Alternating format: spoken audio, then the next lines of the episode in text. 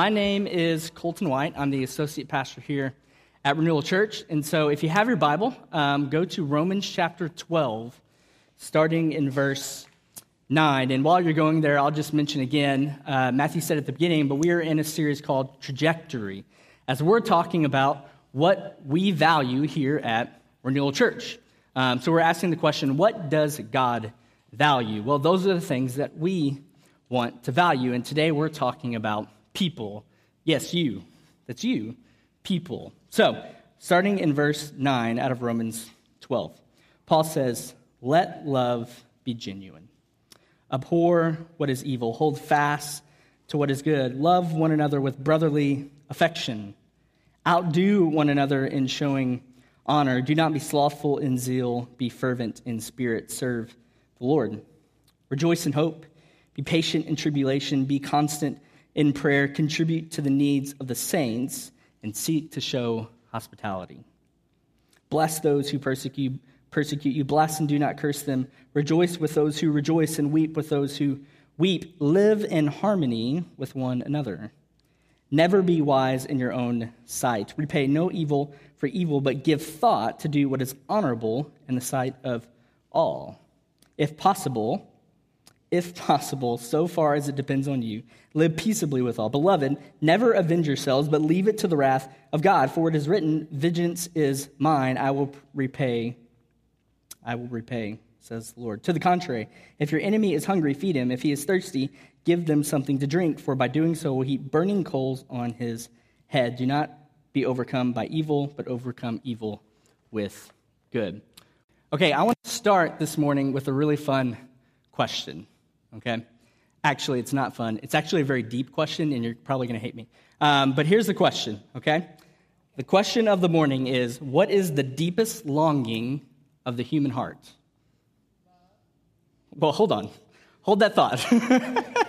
Pam is ready. She is ready this morning. Um, what is the deepest longing of the human heart? Or to make it simpler, if, you're, if you might struggle with that, what is the deepest longing of your heart? Now, I don't want you to yell it back at me, although that was a great answer. Good job, everybody. Um, but I want you to turn to your neighbor, right? And I want you to tell them what is the deepest longing of your heart. Take a few seconds and go ahead and share with your neighbor. What is the deepest longing of the human heart? And then, if you finish early with them and you caught, made eye contact with someone else, but you didn't acknowledge them, go ahead and tell that person too.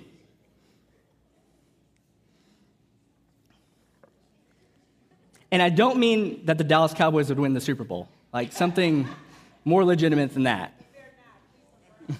because they're not.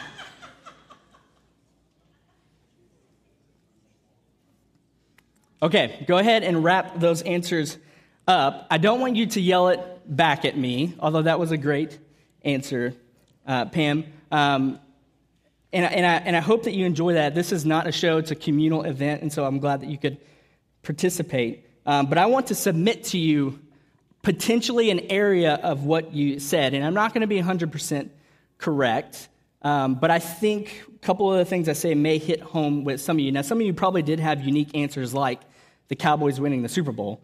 That's unique to you and no one else. Um, but I want to submit to you to maybe what you said. I think that some of you might have said that the human heart longs for community or to be loved are to be fully known are to belong, to be intimately connected with other people for the sake of community. And I would say that you're right, that that, that is a good answer. If you think about the history of all things, some of the most heroic things have been done by people for the sake of community, right? You think about different military acts and different heroic stories. You think about uh, tragedies, there's always stories that come out of someone doing something heroic for somebody else. You think about some of the things that you've done, maybe for your family, right? That, that's because of your sense of belonging. And then the other side of that is what? That some of us have done some dumb things for the sake of community. Like you think back to your junior high and high school years, that you dressed like that, or you said that, or maybe you ate that because of a dare or a triple dog dare, right? Like there are things that you've eaten that you did so that you would belong. right? I can think of countless things that I did, that I ate, that I wish I would not have ever eaten, right? And it was for the sake of community that you would have a place to belong. Now, some of you may have said this to the answer to that question, which is I believe that the longing, the greatest longing of the human heart is to have a purpose, right? To have a cause, to have something to do to make an impact on the world. And I would say that those two answers, community and purpose, go hand in hand, right? That a great community creates a great purpose. And when I say great, I don't mean good necessarily. Like there have been bad purposes that have created bad communities when you look at history, right? But a community creates purpose, and a purpose is built around a community. Those are two things that God has wired into us. He has built us to care about those two things. It's interesting. I've been, we had our New Start class a couple weeks ago, and so Matthew and I have been meeting with different folks um, that are interested in joining as covenant members of Renewal Church. And it's been so good to hear their stories. But what's been interesting is that without fail, each person that I've talked to has, and when they talk about why they want to join Renewal Church, they've talked about one or both of those things belonging and purpose. That they are wired, they want to belong to a group of people and they want to have a purpose. It's wired into us. But there's a reality, right? That there are some of you in here, when we talk about belonging and community and purpose, you don't feel that. There's a disconnect there. That some of you have been really hurt by community. You've been really hurt by community. It sounds profound, but as you look back at what's happened in your life, maybe you trusted a community and it didn't work out.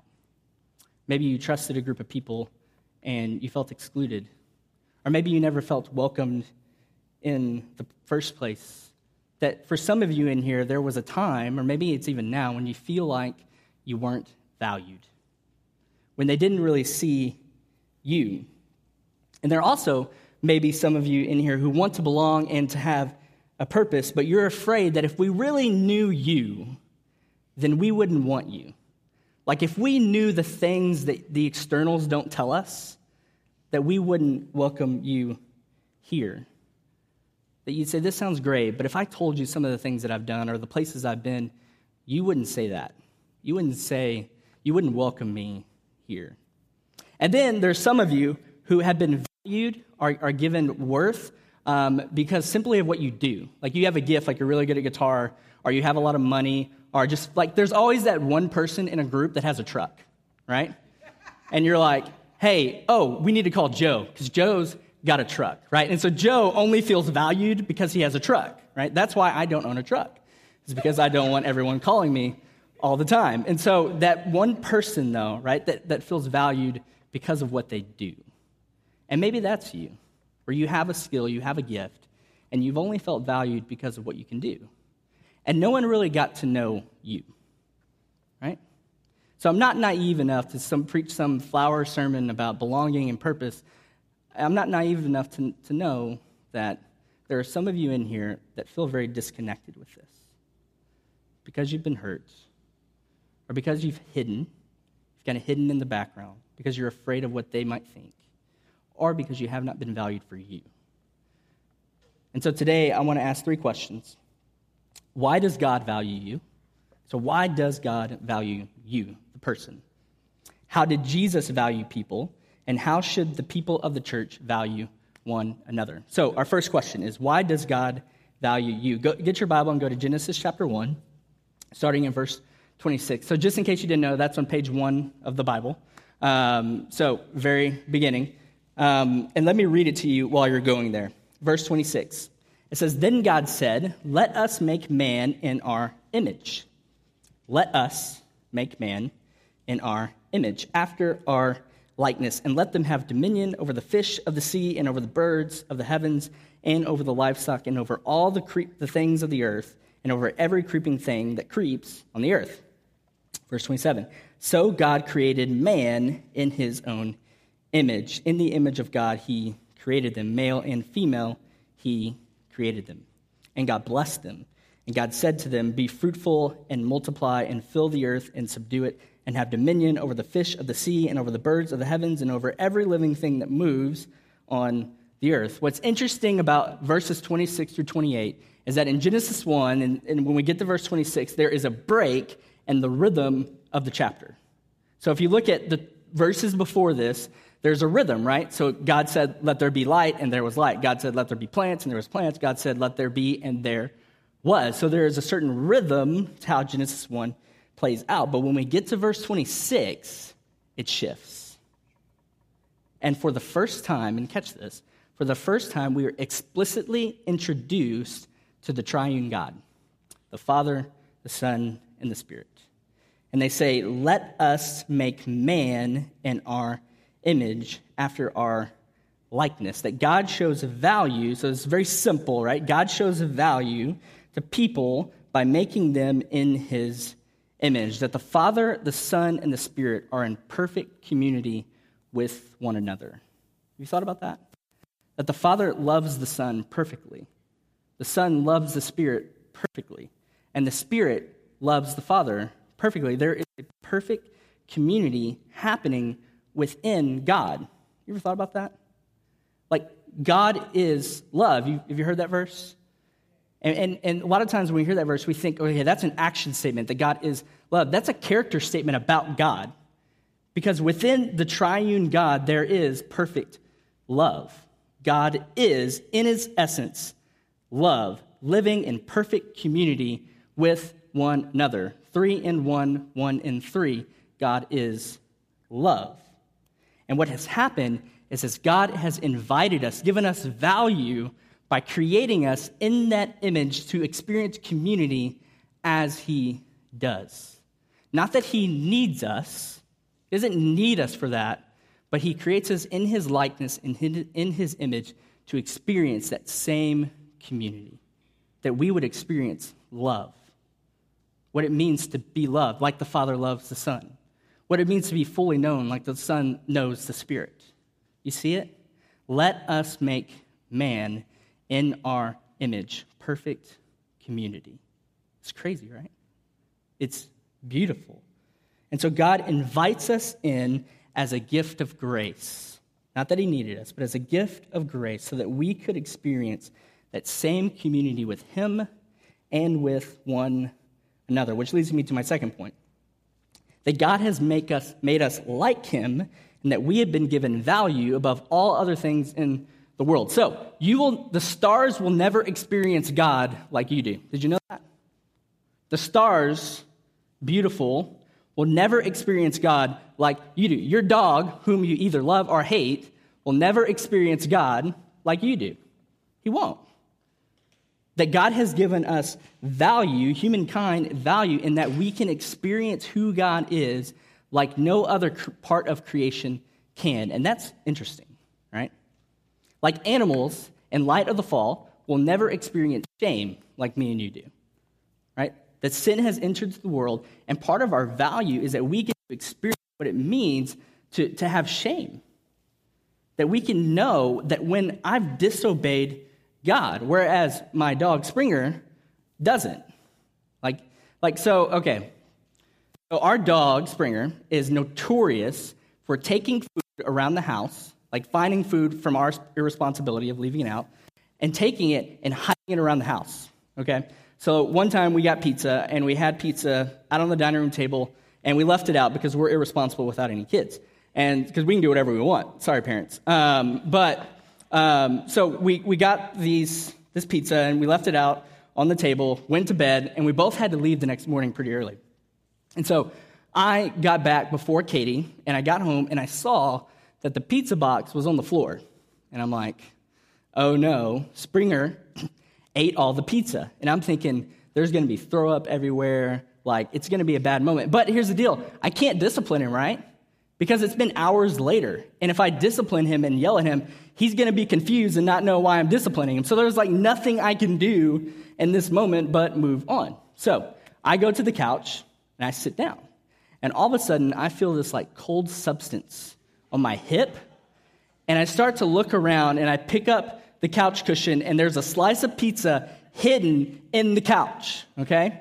And I begin to explore and I find that there are slices of pizza hidden everywhere. Like in the comforter in our guest bed, guest bed, um, under Katie's desk, like he had taken some papers and pushed them with his nose and covered the slice of pizza.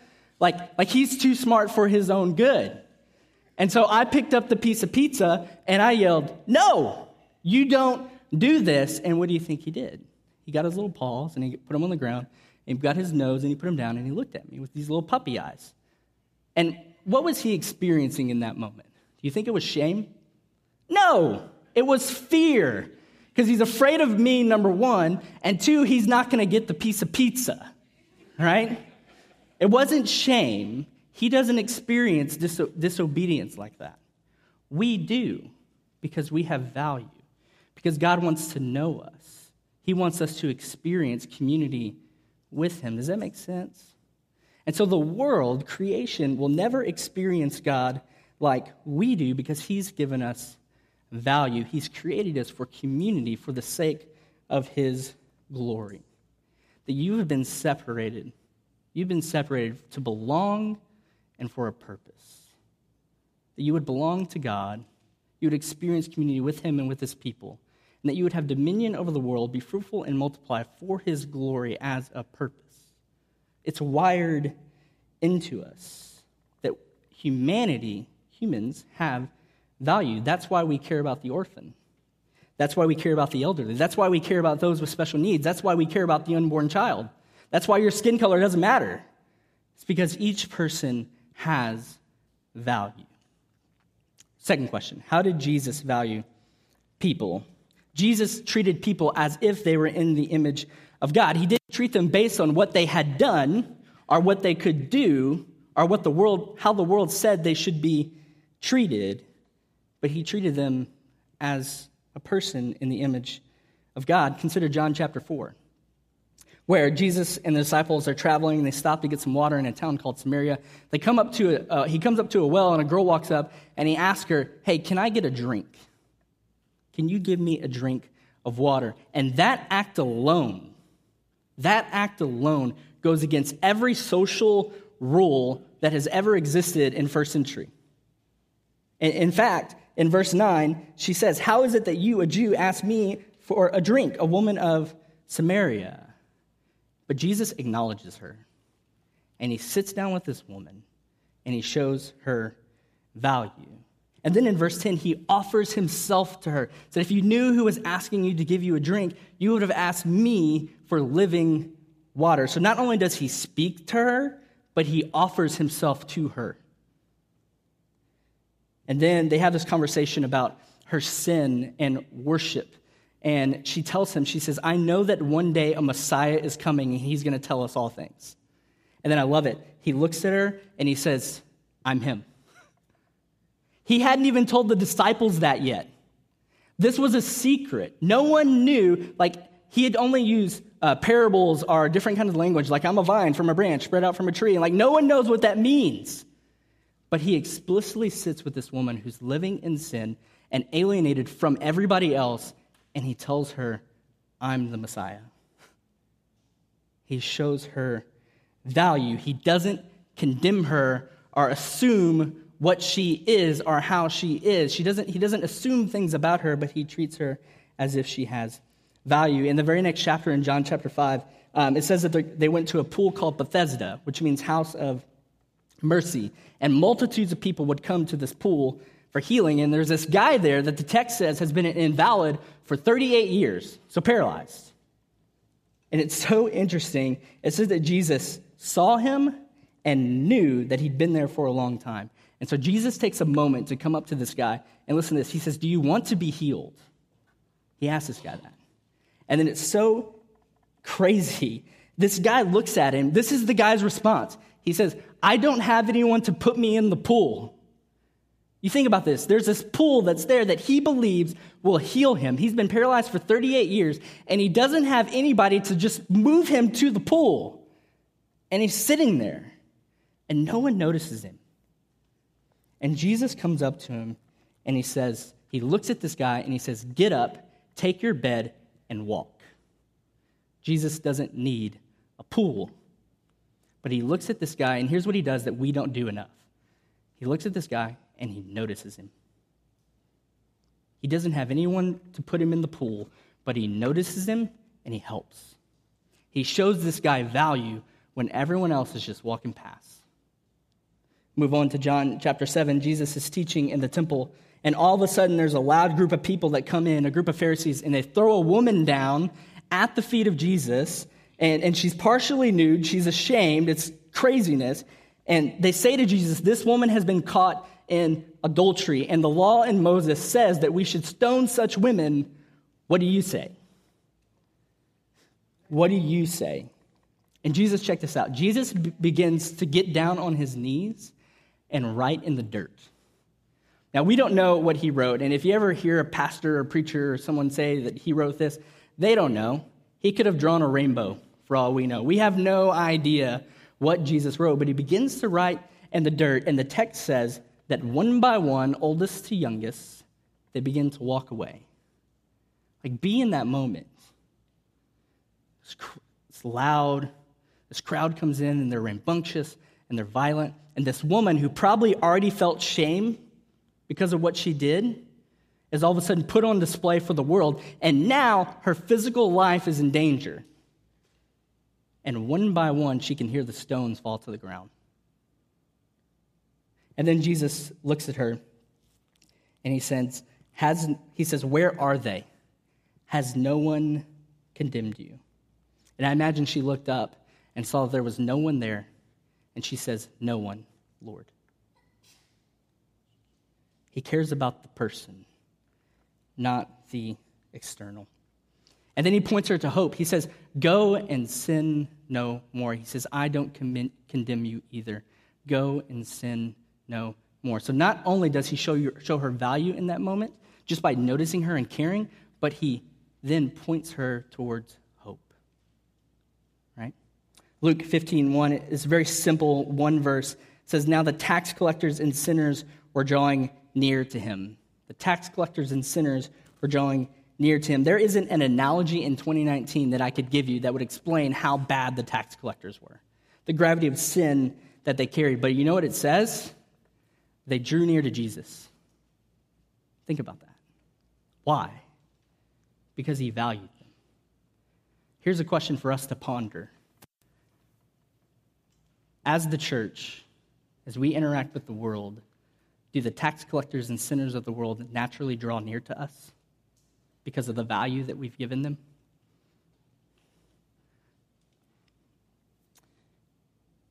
Can we say that about us? That we have given people such value and care that they naturally draw near to us? God values people. We want to be a church that values people, and if any point you've come in here and you have not felt valued, we are sorry. That's not okay. Because our God values people. And so you are to be valued and cared for and known. Does that make sense? Are you with me on that? It's the third question. How should the people of the church value one another? Romans 12, starting in verse 9. It says, Let love be genuine. Let love be genuine. Now, there are two, word, two ways to interpret this word out of the Greek, and I, and I don't typically like to spend time on that, so I'll just say this. The ESV goes with the word genuine here, okay? But the NASB and some other translations go with without hypocrisy. So, let love be without hypocrisy. So, both are right. Let love be genuine and let love be without hypocrisy. Both are right. They're just said in different ways. One is positive, right? Let love be genuine, right?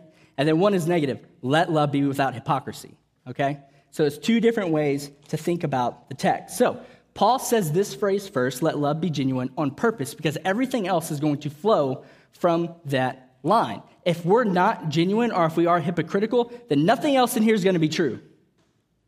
So let me define hypocrisy real quick. Hypocrisy is pretending to look a certain way that's not really true to who you really are. It's the idea that we communicate to everyone else, especially in the church context, everyone else, that all is okay when it's really not. That everything is okay in my marriage when it's not. That everything is okay with my kids when it's not. That everything is okay in our relationships when it's not. That we pretend that we're not struggling with secret sin when we are, and let me say this as graciously as I can, as a church, we cannot afford to play that game. As a church, we cannot afford to play the game. The game where the church is filled with men and women who understand, understand enough about Christianity to play the game of the externals. To where I know just enough about how I should look that I present myself in a way where you look at the externals of my life and go, they're fine or you say, I'm fine, and we believe you. That is a dangerous game, and it has no place in the church because we value you too, too much for you not to experience or have a real encounter with Jesus. And you will never have a real encounter with Jesus if you're playing the game of the externals. If your love is not genuine, or if your love is without is not without hypocrisy.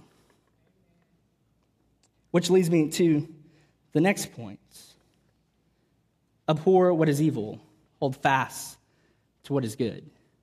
Because church is more than a shallow social club, we care about the sin in your life.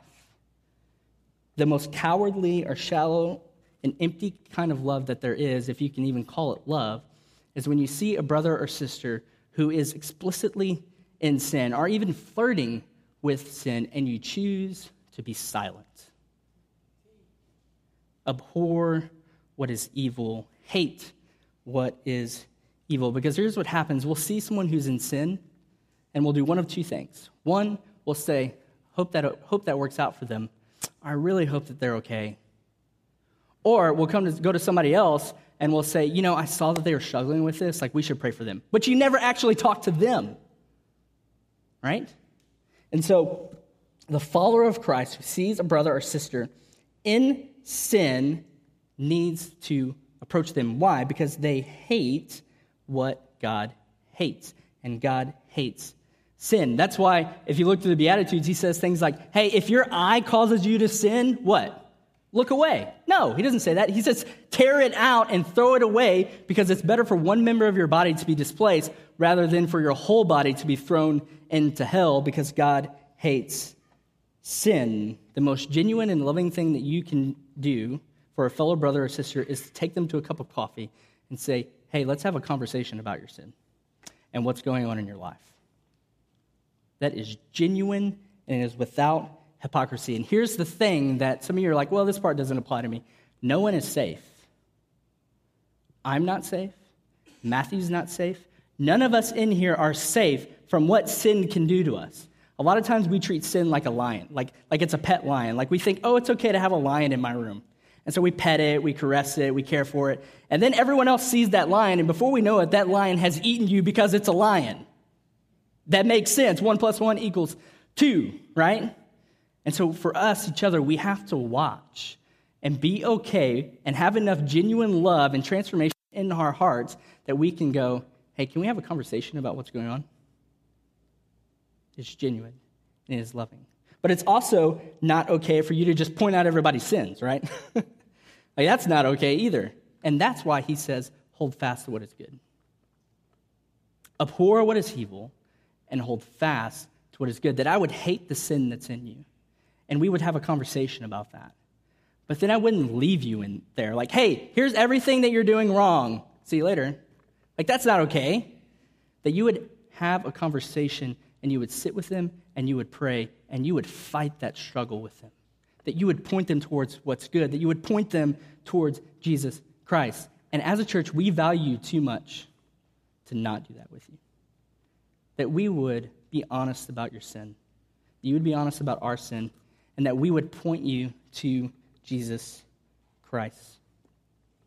Verse 10, he says, Love one another with brotherly affection. Now, this statement carries with it an emotion and an action. Love one, one another with brotherly affection and outdo one another in showing honor. So when it says love one another with brotherly, brotherly affection, that's an emotional charge, which for some of you men can make you a little bit uncomfortable. Um, the guy who discipled me in my early 20s, he used to say it this way, and I'll never forget it because it's the most awkward thing I've ever heard a pastor say. Um, he said about this passage, Our guts should tingle for one another. Isn't that weird? Right? That's weird, right? Like, like when I see you, my guts should tingle for you. That's awkward, but I loved it. Because here's what that carries when we see each other, there should be feelings there, there should be affection there because there's genuine love. Because we hate what's evil, we hold fast what, what is good, and our common faith in Jesus Christ, because he's better than anything else, I feel for you. My guts tingle for you. Does that make sense? And then he says, outdo one another in showing honor. And you know, honestly, those who focus on the external, like they put on the display for everyone else to see, they struggle with verses like, love one another with brotherly affection. That's hard for them. Because you can't do that on your own. Like, I can't just make my guts tingle for you, right? God does that through a transformed heart, through a true encounter with Jesus. He changes my heart, and we have affections for one another. So, those that hide in the externals have a hard time with verses like these because they like the do verses. Do this, do that, because it's easy then to know how to show what you want to show. But to have a true encounter, a true transformation, to really value one another, you have to have a true encounter with Jesus. Your heart has to be transformed. So, outdo one another in showing honor, that's easy if I have affections for you. If I genuinely care for you, that's easy. Verse 11 Do not be slothful in zeal, be fervent in spirit, serve the Lord. When I became a Christian, there was a guy named James Cheeseman. So, just in the name Cheeseman, you would say he's probably a pretty cheesy guy, right? Um, but he was, uh, when I got saved, he was in the youth group, and he was the goofiest, cheesiest, most awkward person I've ever met, still to this day in my life? But there was something about James that I wanted to be around. There was something contagious about him. Like I would make fun of him like with my non-Christian friends, right? But then I would be itching to hang out with him. like he always wore the cheesy Christian t-shirts, like the one that looked like Sprite logo but said Spirit, you know? Like he always wore those kinds of shirts and said the like cheesiest things, but I wanted to be around him. There was something about him that was contagious, and it was because he had a zeal for Jesus that I had never seen before. He genuinely cared for me, cared for the people around me. He had a zeal that I just didn't know how to imitate, but I wanted to. That's us. That we value, we should value each other enough to be honest about our zeal. that we wouldn't be ashamed to raise our hands or to, sh- to say cheesy things to one another. Like my guts tingle for you. Like, like we shouldn't be ashamed of that because God values us, and we value one another. And then he says, contribute to the needs of the saints and seek to show hospitality. This one's easy when all the others take place. And honestly, as you go through the rest of these, it's a flow. And so we don't have time to walk through every single verse, but it starts with genuine love and an encounter with Jesus. And here's one thing else I'll say about this whole text there is nothing in here that Paul is asking us to do that Jesus has not already modeled for us how to do. Think about it genuine love, show honor, have brotherly affection. There is nothing in here that Paul is asking us to do that Jesus has not already done. He rejoiced with those who rejoiced. He wept with when Lazarus died with, with Mary, right? He wept with those he, wept. he wasn't haughty, but associated with the lowly. Luke 15, the tax collectors and the sinners. He didn't repay evil for evil. When he's on the cross, he looks to them and says, God, forgive them, for they not know what they do. He didn't repay evil for evil. As you go through these verses, there is nothing that Paul is asking us to do that Jesus has not already modeled for us. And so, what I would ask of you, what I would ask of you is that you would love, you would genuinely love one another. So, how do we do this at Renewal Church? Practically, this all sounds good and profound and blah, blah, blah. But how do we do this practically? Well, home groups. Home groups is the primary way that we want to get to know you. We want to genuinely know you. It's interesting, we're in the middle of our July sabbatical. Um, and so all of our home groups are kind of taking a hiatus and resting and recharging and preparing for the, for the fall with vacations and stuff going on. And during that time, I've been going around and trying to meet with all of our home group leaders. And I've met with about half of them so far. And each of them, each of the ones that I've met with so far, have shared just a genuine care for their people. For example, I'll, I'll pick on Kathy and Yoni Estalo because they're not here today. if they watch the video, it'll be funny.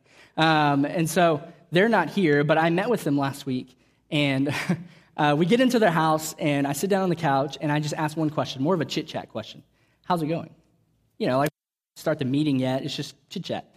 And Kathy begins to, not kidding, for 30 to 45 minutes, walk through every single person that has ever come to her home group and talk about what she's celebrating about them, about what God is doing, what her fears are for them, how she's praying for them. And she walked through each that has ever come to their home group and showed a genuine celebration, fear, and love for each one of them. And I believe that's, that's universal among, all of our home group leaders. And so if you've never checked out a home group, I would encourage you to do that. And then the very last thing, I mentioned it earlier, if at any point you've walked into this building and have not valued, felt valued, we're sorry. That's not who we want to be. And so I don't want to say all this and not acknowledge that, that we're not perfect. That there will be times when we, you will not feel valued. But here's what I'll ask of you in that, in that moment that you would let us know, that you would be honest about how we're doing as a church. If we're not valuing people, then what are we doing? If we're not valuing the world and where they're at, if we're not valuing one another, if we're not displaying to you that God values you, then let us know. We want to know. We want to be better. We want to show you that God values. And here's the way that you will know that you are valued over anything else that Jesus has come from perfect heaven to broken earth, put on our flesh, and died the death that you should have died. That is how you know you're valued. It's because Jesus has come and taken the penalty of your sin, and now you're free. You don't need to earn anything. You don't need to earn anyone's approval. You don't need to put on these certain externals that make you feel this way. You have everything that you need in Jesus. And you're free to love us. You have nothing left to prove.